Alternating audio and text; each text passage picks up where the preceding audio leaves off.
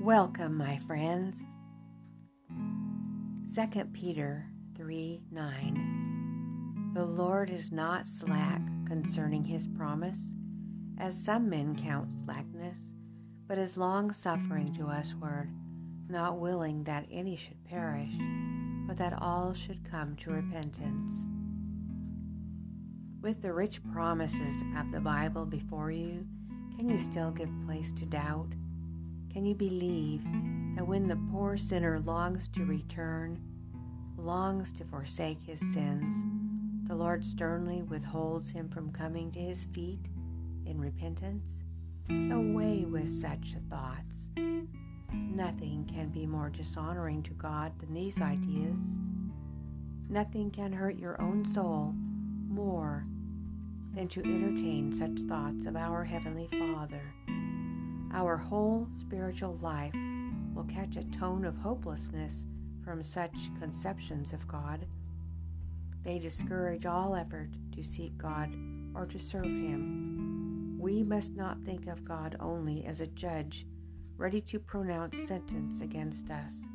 He hates sin, but from love to sinners, He gave Himself in the person of Christ, that all who would might be saved and have eternal blessedness in the kingdom of glory. The Lord Himself declares His character that Satan has malignantly set in a false light. He has revealed Himself as the Lord, the Lord God, merciful and gracious, long suffering and abundant in goodness and truth, keeping mercy for thousands forgiving iniquity and transgression and sin. What stronger or more tender language could have been employed than he has chosen in which to express his love toward us?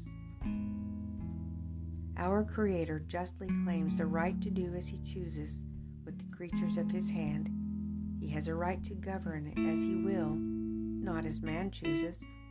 But he is not a severe judge a harsh, exacting creditor. He's a very fountain of love, the, riv- the giver of blessings innumerable. Our promise, Philippians 4:13. I can do all things through Christ which strengtheneth me. Dear Father, thank you for your promises that we can remember in good times and bad and know we are not alone. Be a fountain of love for this one listening, the giver of innumerable blessings. Help us, Lord, to recognize these blessings, though they may come disguised as correction. In Jesus' name. Please join me again tomorrow morning to have meditation and prayer.